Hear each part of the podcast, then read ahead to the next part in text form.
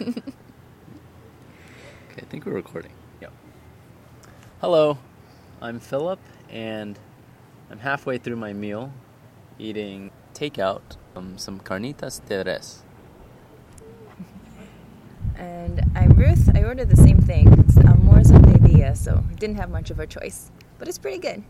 Um, today we're sitting at the top of a rooftop terrace above our hostel in Guatemala City. Um, it's about four in the afternoon. It's kind of sunny, breezy, pretty comfortable Southern California type weather. And we're here eating, and we're imagining you sitting right next to us. So thanks for listening to Appleseed Radio. So Appleseed began as an idea that we could create an organization that would let us travel and work together and live and you know improve child nutrition in the place that need it most. So this show chronicles our attempt to turn that idea into a reality. So today, while we eat our pretty good meal, we'll be sharing a couple recent stories about Guatemaltecos amables, aka kind or friendly Guatemalans. So, Philip, you want to tell them about actually the very first thing that happened to us when we got here? Sure, yeah. So we got to Guatemala, and my bag was lost. Um, my bag with everything in it, everything I needed for two years, meticulously packed, is gone. So the very first Guatemalan person that I talked to was the AA information lady, and um, she basically told me, "Don't worry, your bag's not lost. It's just late. Okay." so I waited. And next flight came in, no bag. I went to talk to the lady. Uh, next flight came in, no bag. Went to talk to the lady. Same thing. Don't worry, it's coming. So four flights later, it was still gone. And by this point, we were tired of each other. I was starting to get a little short. She didn't have any new information, so she was tired of seeing me too. She didn't know what was going on. So I left and hoped that it would come that night. Our plan was to leave for the farm at 5 a.m. the next day, and we are gonna get picked up. Yeah. And we were going to be there for a week. So. Yeah, we are gonna be there for a week, so I needed my bag. And so my only hope was to go to the airport the next morning at 4 a.m. and try to find it if it was there. Luckily, the hostel lady, her name was Vilma, she volunteered to drive me there at 3 a.m. It was so nice of her. First example of muy amable is what you say when you're thanking someone for being so kind, you know. And when I got to the airport, everyone was late. Everyone that worked for AA was either late or unable to help me. And I was told that there was one person who could help me when she got to work, and I just have to wait for her. So I did, and I prayed. From a distance, I saw her show up, and I was really excited because time was ticking at this point. Um, and guess who the lady was? It was the AA lady from the day before. Your favorite lady. Yeah. so she looked up to look at me, and her face just dropped. and I was really cautious. I was, you know, I explained that she was my only hope, that that my bag might have been there at the airport. So we both set out to find it. And so she unlocked this door, and behind it were all these bags in a dark room. And we started rummaging. After five minutes of searching, my bag was not to be found. We were both getting frustrated. Then suddenly I thought I saw it, like in the corner, gray and black. There it was. I went over there, climbed over some stuff, and reached out and grabbed it. And uh, this man moved. there was a man under a jacket sleeping In the corner. In the corner. In a locked room. yeah, scared the bejesus out of me. The lady and I just burst out laughing. It felt like we were on the same team. She's a person, I'm a person. There's this weird person sleeping in here. Like two minutes after that, my bag just turned up, and it we found it. It was great. I apologized to the lady for my frustration and said gracias, muy amable, and um, she said de nada, which is you're welcome or is nothing, and she just got back to work. So.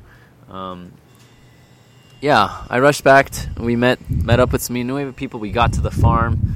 There was a crazy drive with all sorts of sights and adventures that I'll have to catch you guys up on later. But basically, we got there. We made it to the retreat, And Philip had clothes to wear. I had clothes to wear, and all as well. So maybe, yeah, maybe that lady she was right the whole time.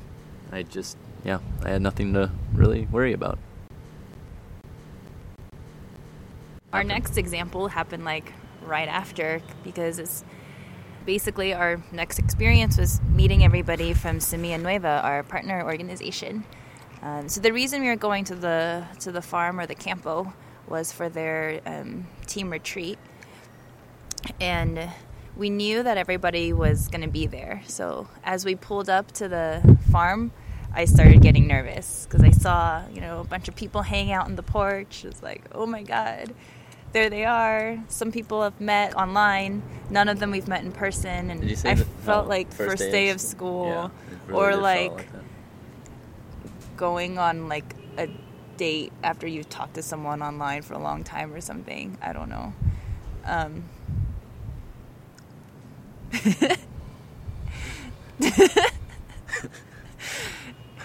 I've never online dated. Been stuck with this guy for a long time, yeah. so I don't, I don't really know. Uh-huh. Haven't been dating anyone else, I swear.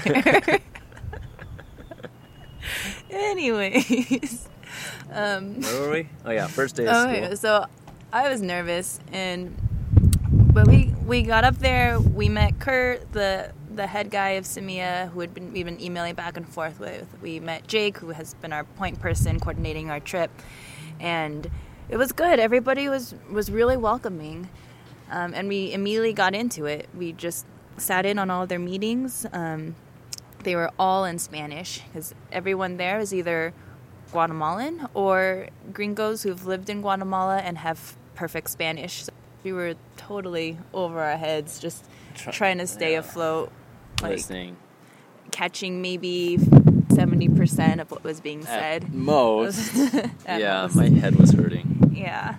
Um, so everyone was really welcoming, but definitely we felt like we were still kind of outsiders, not completely comfortable yet. Um, so after all day of listening to presentations, um, Semilla Nueva started doing an exercise where everyone sat in a circle and basically was giving feedback to the rest of the team of what they really wished for or really wanted to achieve in the next year. Um, so everyone's going around talking, talking, talking. And we happen to be sitting in the circle too. Yeah. Yeah. We somehow placed ourselves in the circle. And Philip was sitting, I think, two people to my left.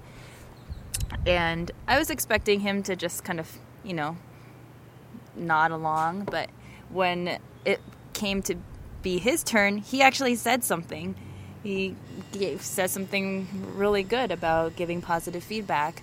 And instead of me really thinking, oh, that was really nice of Philip, I was more like, oh my God, Philip said something. Now I have to say something. And it has to be in Spanish. And it has to be in front of all these people. And I haven't been thinking about it this whole time. and I'm sorry, I don't even know who went in between Philip and I, but I didn't listen to them at all because I was like racking my brain for something to say.